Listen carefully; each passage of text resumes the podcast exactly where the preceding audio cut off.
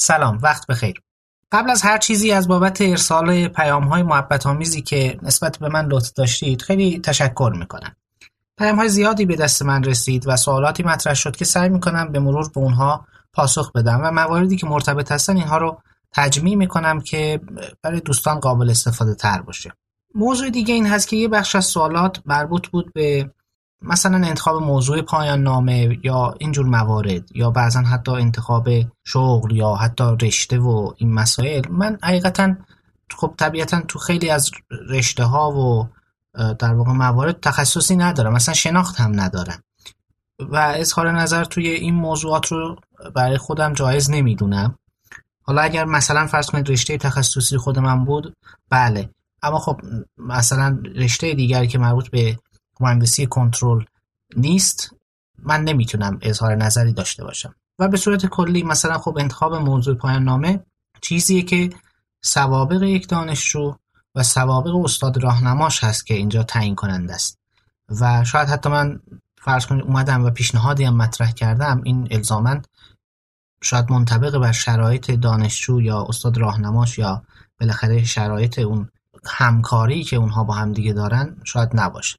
به همین دلیل این دست از سوالات رو متاسفانه از همین الان پوزش می‌خوام. نمی‌تونم در واقع پاسخ بدم. اما خب نه سوالات علمی و خیلی سوالات خوبی هم بودن مطرح شدن که اینها رو به مرور من تجمیع می‌کنم و سعی می‌کنم که در واقع این موارد رو ارسال کنم. مورد بعدی این هست که نمی‌دونم حالا چجوری هست که اصلا این موارد مطرح میشن ولی به هر حال اگر میشه به دوستانتونم بگید خودتونم مد نظر داشته باشید.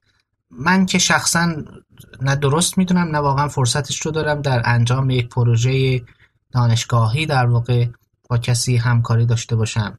و نه فردی رو می‌شناسم که بتونم معرفی بکنم. این موضوع هم از نظر من در واقع سوالی نیست که بشه بهش پرداخت یا موردی نیست که بشه بهش پرداخت. خاطر همین از این دوستان هم که این نوع از پیام ها رو ارسال کردن من باز پوزش می‌خوام. من نمی‌تونم حقیقتا به این نوع از موضوعات بپردازم.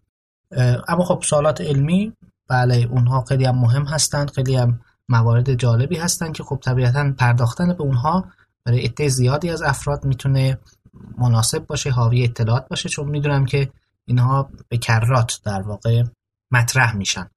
یه زمانی بود من در حوزه آموزش و حضوری فعال بودم. خب اون وقت رو در رو با دانشجویان و با علاقمندان هر موضوع آموزشی در ارتباط بودم.